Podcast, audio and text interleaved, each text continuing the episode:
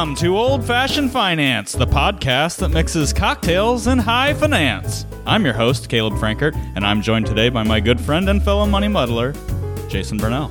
Caleb, can a podcast about finance be entertaining? Not without alcohol. All right, let's mix it up. Woo! All right, we are going to mix it up. We are, yeah. Let's mix it up. but we did mix it up. Let's give a podcast.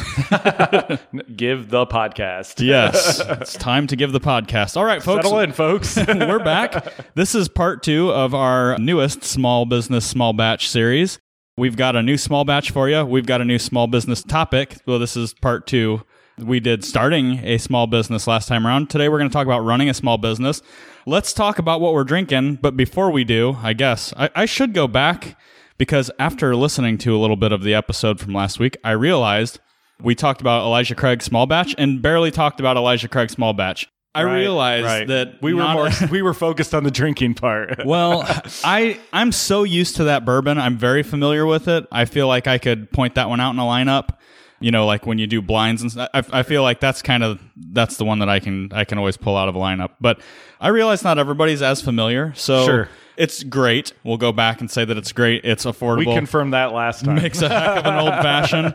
But as far as, you know, aromas and tastes and all mm-hmm. that kind of stuff, I guess we didn't really pull that out of there. So, according to their website, yeah, that'll work. it's delightfully complex. Vanilla bean, sweet fruit, and fresh mint. Did you get any of that? I definitely get the vanilla flavor for sure. Yeah, fresh mint is a little bit. That's a new one for me. Yeah, I'm not sure. I get that with their rye, but that this is not a rye episode. Um, the taste, so that was the aroma. The taste smooth and warm, pleasantly woody with accents of spice, smoke, and nutmeg. I, I'm on board Oh, with yeah, that. nutmeg. and long finish, sweet and slightly toasty. Yeah, and the finish on that is it's long and it, it it's it's really it gets It's- in your jowls, I suppose. it makes good. your uh, like Fred Minnick, who's a professional bourbon taster. My goodness, what a job!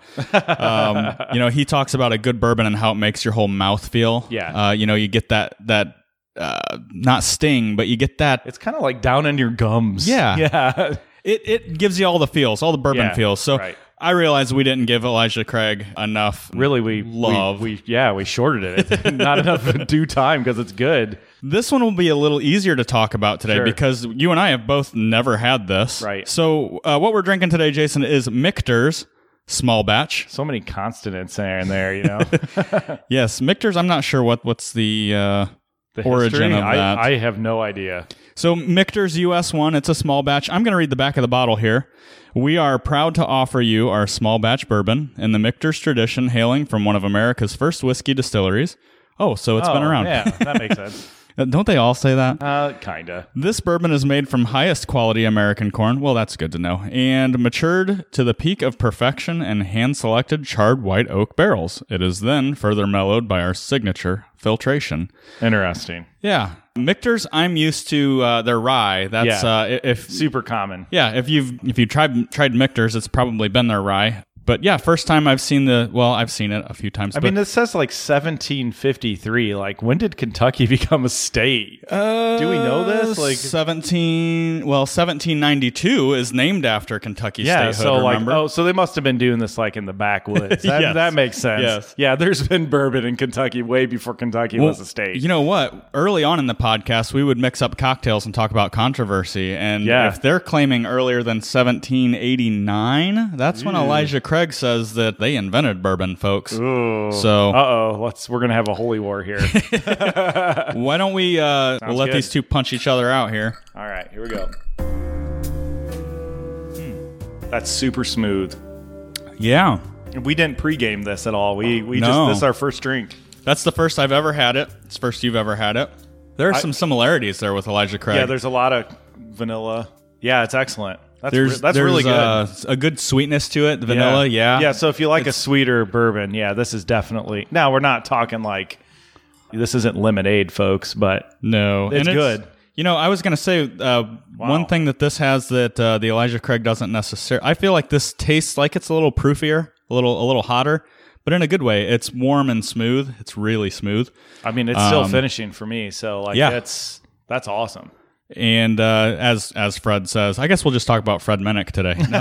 he says the finish is what wins bourbon contests for him. So still finishing. That's a really good bourbon. And on the affordability scale, it's a little bit pricier than middle of the Elijah. Craig. Yeah, yeah, It's probably about 10 bucks more on average, I'd say. yeah. But it would be worth having it on the shelf next to something. Like I think that. so, and it Yeah. is a really cool bottle. It's got an old old fashioned copper still on there. Sure. Got an old school looking, almost like a It's kind of Americana looking though. yeah. you know, like it's got the stars. this would have been in George Washington's, uh, you know, cabinet. There's a little bit of a piratey feel to it too. I don't know yeah, why. yeah. No, it's it's um, man, the finish is phenomenal on that. That's Let's see how good your taste is, Jason. What what did what what did you pull out of this one? uh, vanilla, and I would put nutmeg in there again. A little bit of burnt oaky feel um, Yeah. on the initial taste.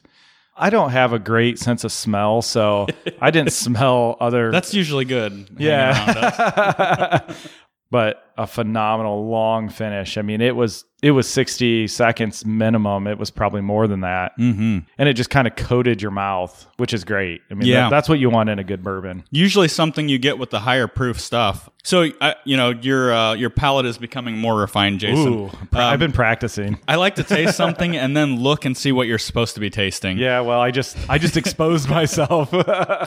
So what we're supposed to taste is rich caramel, vanilla, smokiness and oakiness, smoky and oaky.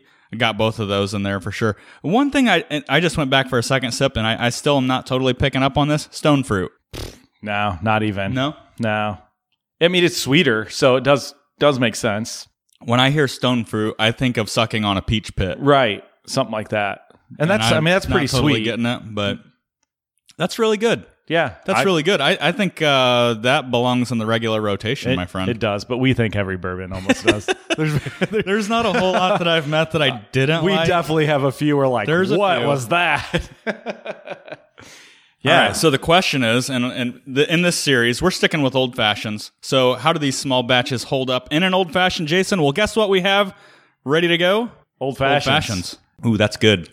There's no bite to that at all. That's good. So, uh, We mixed it up a little bit different this time, though. we did a little bit. If you're listening at home, we, we did it one way last week. These are basically the same ingredients, but we went with two ounces of bourbon, in this case, Michter's. Instead of simple syrup, we found sugar cubes. So we put our bitters in there to kind of wet the uh, sugar cube, a little tiny bit of water, and we muddled that into the glass.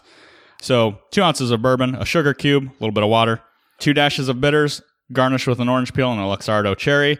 And we do have some different bitters here today, too, don't we? Yeah, so we use these uh, Watkins bitters, which is a common like vanilla comp manufacturer. Yeah, vanilla extract. Yeah, yeah. In the baking aisle, right? in the baking aisle. And so we were curious by this bottle. It's black. And Our good friend AB at the local uh, beverage center said, "Hey, you guys got to try this." Yeah, you got to try it. And I mean, it definitely has that rich, warm kind of taste to it. You know, it's it's cool. The back of the bottle has like an old fashioned recipe on it, which is basically what we just Oh, did. I didn't even see that. Did we do it right? Uh, well, we should try again. Just to, I'm just kidding. These bitters, um, you know, that's a whole nother world that we've not really gone down. There's tons of different There- kinds of yeah. bitters, but we could do just old fashions all the time and just play with bitters. Quite honestly, there, there's a lot of there's a there's a pretty significant taste to this that's different. I would say I would call this more like pumpkin pie spice taste. yeah, it definitely tastes more like like baking ingredients Right. than your typical Angostura bitters. Yep, little bit of Which- cherry in there. I don't know. It just it's just good, but that could be the cherry. You know, I, I looked into the process of making bitters, and uh, it's kind of a, a whole new world out there. But making your own bitters Mm. is something that a lot of folks do now. It's uh, it's in vogue. I don't know. I feel We're like not there's that a lot of cool. good. There's a lot of good bitters out there. That'd be like saying uh, I don't have enough good bourbon to drink, so I'm going to make my own. Hey, but I like this. This is pretty good stuff. again, like, are we starting a whole nother rotation of things? we did a sugar cube. We have the basics of a great drink here. Right. So if you're listening at home and you don't have all these exact ingredients, you can plug and play a little That's bit right. with an old fashioned recipe and you're going to be just fine. The key is good bourbon and it, it plays well with others. It makes a huge difference, no doubt. Yeah, they like to play together. That's for sure. so cool. That's good. I like that a lot. And yeah, Watkins Bitters. Check that out. They're not expensive. I think pretty easy to find actually. I think it was like five bucks for that bottle, so like not bad. we'll take it. Okay, what do you think? Should we move on to the finance topic, Jason? Yeah, I'm gonna end up drinking this too fast if we don't. So We're in the, the small business, small batch episode two. of this Episode two. series. We're going to talk about running a business today, Jason. So you've got some experience running a business. Something that I felt like uh, when we were preparing for these episodes, this could have gone in the last episode also, Sure. but it's kind of a rabbit hole that we could have gone down and you know turned this into an hour and a half podcast pretty quick, which we won't. We don't want to do. Yeah, all you need to know to run a business in an hour and a half. yeah, yeah. So if you're listening and taking notes at home, remember this is the Cliff Notes version. Right. Um, this is some pointers and things to help you out. It, it's not running a business for dummies, and a lot of this is just tapping into knowledge and experience. And you know, hopefully, you glean something from it. Let's talk about that today. The first thing, Jason, that I, I want to kind of jump into again, that kind of bridges the gap between last week's episode and this week's episode, is organization or the structure of your business. Sure. So let's Kind of the boring stuff. Yeah. After, after you got your idea all kind of squared away, it's like, let's do this now. So you've decided to start a business. Now you get to decide how to structure your business. And when I say structure, I'm thinking things like sole proprietor or partnership or LLC, wh- which can cover both of those too. But talk a little bit, Jason, about the determining factors for how you should structure your business. Yeah. So, like, my first thought on this point is I think a lot of folks, you know, again, you have a great idea, you've tested your market. You know, we talked all about that last time. Um, you're like, let's do this, and they go out and they they want to like skip over this part. You need to seek good counsel on this, someone that's either done it or does it for a living. But you know, there's a lot of determining factors. Like a sole prop, if this is almost like a hobby that may become a business and it's just you, go for it, man. Like that's going to be probably the easiest way. The legal work that you have to do is super minimum, probably won't cost you anything.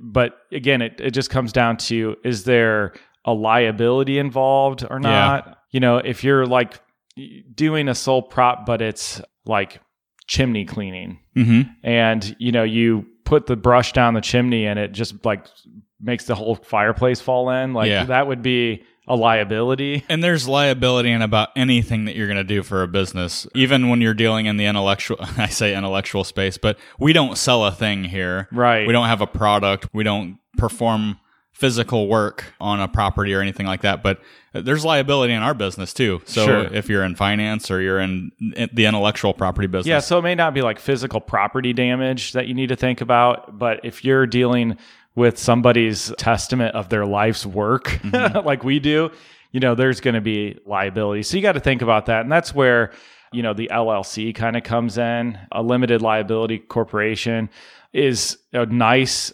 shelter for a small business owner to help i guess bridge or protect you from potential liabilities not that you're trying to like run away from them Sure. but you don't want to have a you know a grievance against your business that comes back and hurts you personally necessarily unless there is like personal damages but So uh, this may sound obvious to some people who are listening, but maybe not to others. So reasons for let's say looking into a limited liability company or something would be if we'll use your chimney sweeping example, right? Chimney caves in and you know now now you've got thousands of dollars worth of damage. Right. Uh, how does your client come in and and get you for that? How do they how are they made whole if there's no LLC involved? yeah so you know they would just come after you probably almost certainly with what personally hmm you know they're going to sue your business which is you Right. and that's the real There's no buffer or level of protection. Right. And so LLCs are are great ways to structure membership.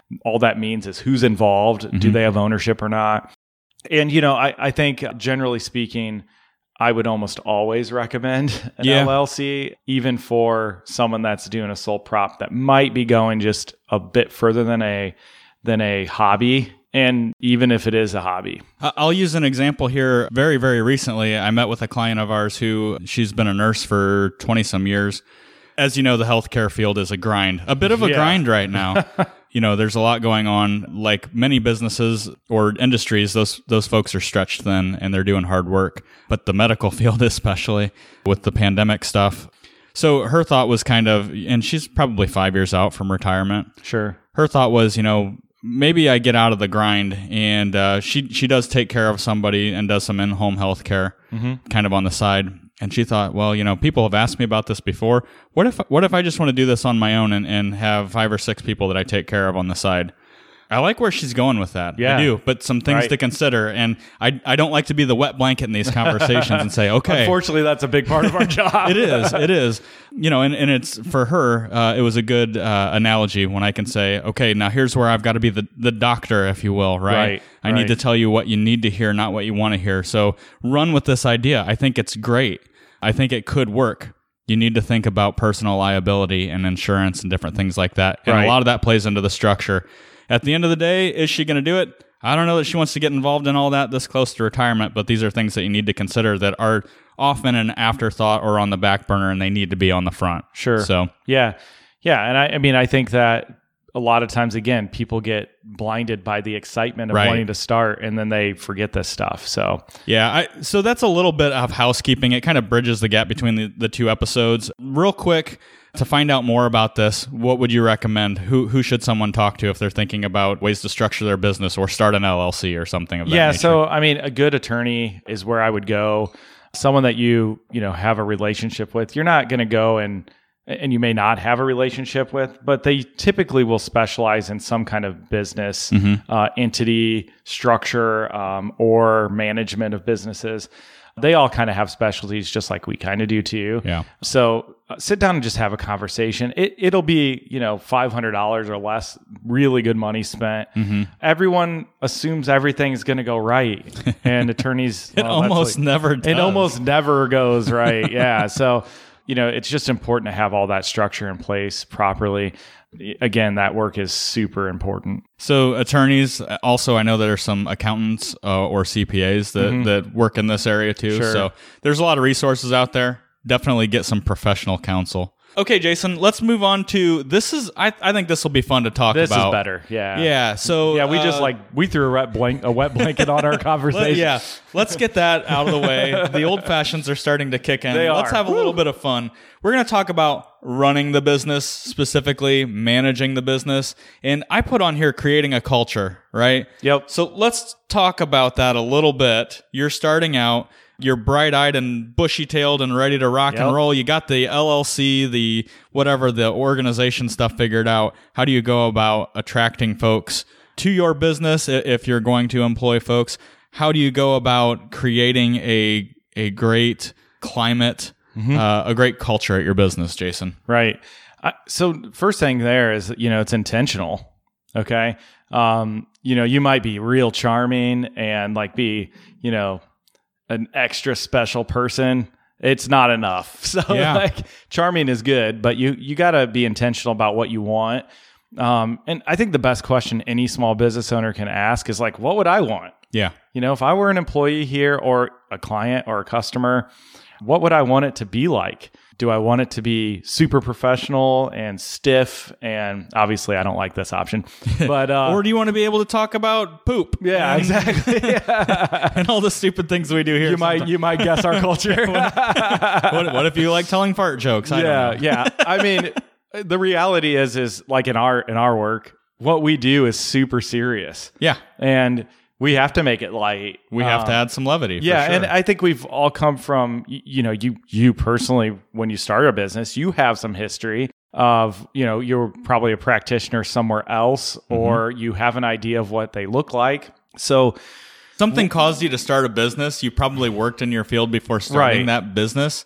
And chances are the reason you're a business owner is you thought, you know, if I was running the show, I would do things differently. you would do dot dot dot, yeah, and then you get hit by the proverbial bus. Well, I think something you said at the beginning was really uh, insightful um, when you when you said, you know, you might be really charming, uh, right? You you might be very persuasive up front, and you know, I'm thinking a, a lot of people who start their own businesses were salespeople, right? Right, who sure. Can turn it on in front of a client, right? And they can wow and they can impress. But if you're running a business and you're hiring people, I'm going to put it bluntly. It's they, they see you naked yeah, right? I mean, they see you in, in good times and in bad times. Um, they Man, man, Caleb. I mean, you could have just told me. Like, I'm not saying that Jason outside of this podcast. he doesn't walk around the office naked, but what I'm getting at That's is, a good thing. is these people see you in good times and in bad times. Sure do. Uh, You know, business comes with great days uh, and and some really bad days too, and your employees see that. So um, it's I think about more than just being able to be on all the time. It's about creating a culture that can get through the ups and downs. Right? Yeah, I would argue that it's almost impossible to be on all the time. Like it just is so difficult. Um, so you are going to be exposed, and so you better be certain that you're that you can manage your personality, Mhm. and the people you're going to be working with know that that you're not always on. Okay, and so you know our culture. I've always focused on is trying to be as close to a, a family culture as possible, open and uh, honest communication, A- and, I think that goes a long way. It's Sometimes that means we close the door and yell it out. Yeah, it's been done. Yeah. So, um, but at the end of the day, we we feel like we can, you know, figure out a resolution and and move forward. And that's been, I mean, that's like one of the best lessons I guess I learned early on. Because if you focus on all the things you want to be pissed about all the time, yikes! I mean, you will be mad all the time. Because again, we're we're dealing with humans; they don't always do what you want and quite frankly they probably have a better perspective than you do as the business owner in in a lot of cases so that culture and that open communication is just it's priceless So this sounds like a goal to me, right? This is what you want your culture to look like. This is what you want to be able to happen. This is how you want your your business to be able to exist in good times and in bad. This sounds a lot like marriage vows. Um, well but it, it kind of is i mean you're even if it's just you you're making a promise to yourself of like what you want it to look like but this sounds like the end game. This is what we're after. So, Jason, talk a little bit about how we get to that point where your business can handle the ups and downs and the turmoil that will happen as a business owner. So I think like right out of the gate, what I would point to is like making sure you have a, a plan. I said system because that's mm-hmm. what I think in my head. Mm-hmm. It's more than a process, it's a system. How do I nurture the people that are involved? Mm-hmm. Okay. That means once a week, I'm going to sit down and have an hour long conversation with them about whatever they want and they lead it. Great. Let's do that. I'm going to make sure they know what their job is. That's important. Like, what's the And it sounds obvious, Jason. but It sounds not. obvious, Like, right. someone's got to clean the toilet. Okay. like, I remember getting super ticked off about the coffee area being messy, yeah? and I realized, like, I never told anybody it was their responsibility. And that- Taking out the trash. Yeah, t- Doing the dishes. That's right. Like, really, like, like actually, actually, doing the dishes. Yeah. So, like, these are things that someone has to do in the business, and that's just the reality. And the more you're passive aggressive about it, it's just going to eat you up. Yeah. So, nurturing those relationships, making sure people know what their jobs are, and not necessarily, you don't have to be apologetic about it. Somebody has to be responsible. Mm-hmm. Okay. And when things fall outside of their job responsibility, you better communicate what you want done. Yeah. Okay, that's hard. I'm really bad at it. this is counseling now. I- was going to say this sounds very therapeutic, doesn't it? But um, I, I think that uh, you know the the thing that I'll add to that too. You mentioned like having an hour where you talk about whatever you want to talk about, what's on your mind, I, and I feel like that's a that's a moment for an employee to be vulnerable with you. But as a as a business owner too, you've got to be vulnerable with your employees. That's right. uh, you, you know, one thing we talked about earlier was you got to be able to not just work with these folks on a on a on a 40 hour a week basis, right? It's probably better if you enjoy being with these folks for 40 hours. a We week. actually wrote So- it on our notes. It's Yeah. like like to spend time together. Yeah. And I would say that's that's pretty important. You know, I think everyone knows someone that goes to work and like almost checks the box and then comes home and which is not good for anybody involved, especially if you're running a small business. One bad attitude uh, goes a lot further, Yeah, right? We, yeah. we don't have 500 employees here. for for sure. And and you know, you got to remember your constituents here. Like, who are you here to serve? And you know, we're here to serve people in their like big financial decisions.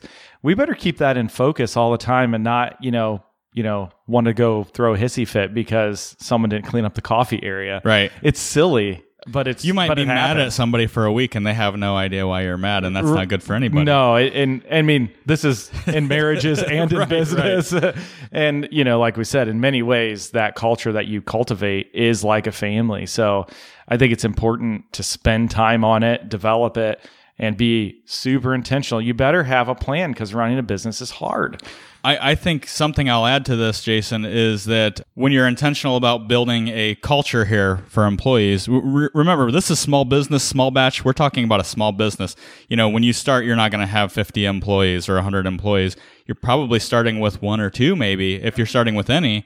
And that culture that you build, it translates into your client experience too. Um, you know, I say it all the time. Clients come in here and they feel like they're part of the family. Right. So the culture that you breed with your employees branches out into other areas of the business. One last thing I think would, that would be good to talk about is, and you, you kind of touched on it a little bit, is when you, when you come to work 40 hours a week for a small business owner, those folks are investing time here in your business. How do you invest back in your employees?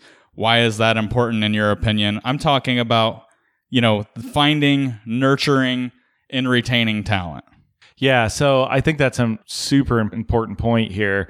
I think it again, like many things in a small business, and you're going to hear me say this probably again next time, is it has to be a system. It has to be a process that you follow. And early on, it everything feels like chaos.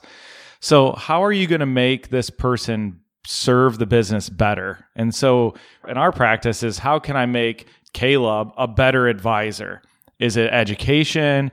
Is it take a dog on vacation? You know, what does that mean? So benefits, you know, having flexibility. And I think that development piece is where I'm going to point to most.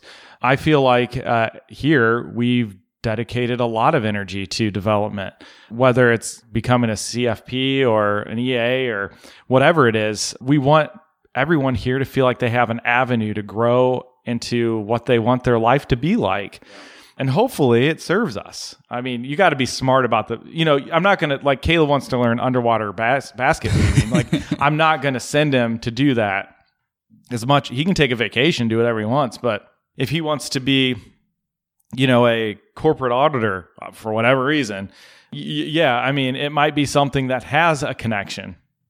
Uh, so you know, you just want to support that, and that comes in those conversations.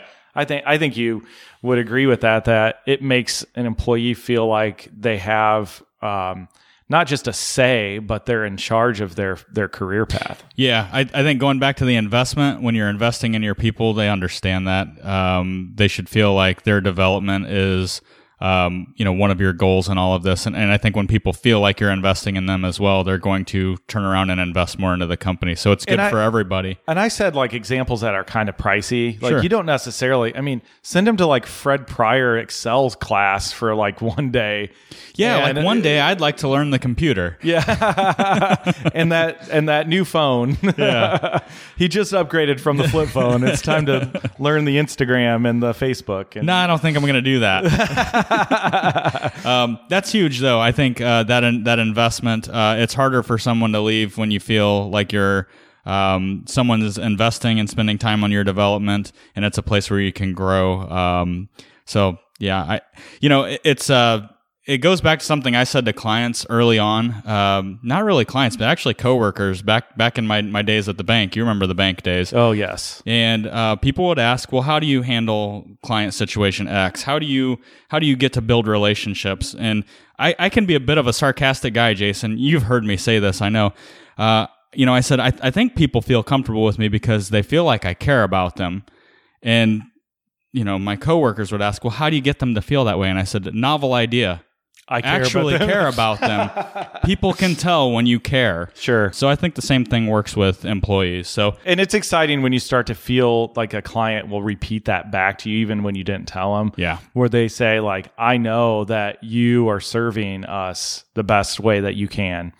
And that is like, you talk, that's like, I feel like I'm like at Cracker Barrel and I have five badges on, like stars on my on my chest because I'm like the number one employee.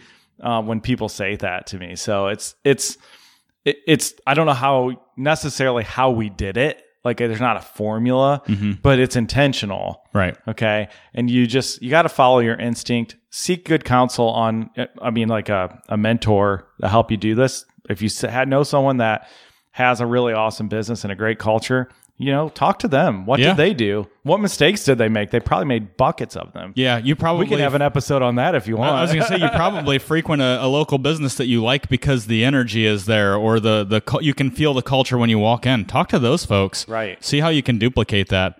Jason, this was a little bit more of a uh, a feely episode. yeah, that's okay. Um, I'm starting to feel this old fashioned. Um, so a couple of reactions. I think, uh, well, one reaction: the sugar cube and the old fashioned, better in my Yeah, I'm- opinion. I'm, definitely definitely for it. I don't like the simple syrup nearly as much. All right, folks. Well, thanks for having a drink with us this week. It's time to close out the tab.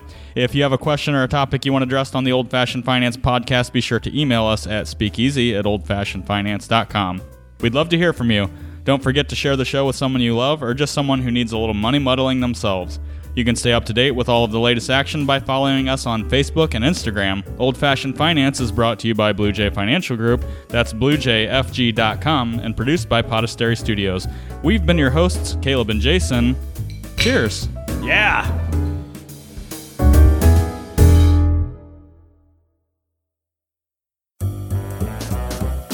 Blue Jay Financial Group, LLC, Blue Jay, is a registered investment advisor registered with the state of Ohio. Registration does not imply a certain level of skill or training. The presence of this advertisement on this podcast shall not be directly or indirectly interpreted as a solicitation of investment advisory services to persons of another jurisdiction unless otherwise permitted by statute. Follow up or individualized responses to consumers in a particular state by Blue Jay in the rendering of personalized investment advice for compensation shall not be made without first complying with jurisdiction requirements or pursuant to an applicable state exemption. All verbal and written content on this presentation is for information purposes only. Opinions expressed herein are solely those of Blue Jay, unless otherwise specifically cited. Material presented is believed to be from reliable sources, and no representations are made by our firm as to other parties' informational accuracy or completeness. All information or ideas provided should be discussed in detail with an advisor, accountant, or legal counsel prior to implementation.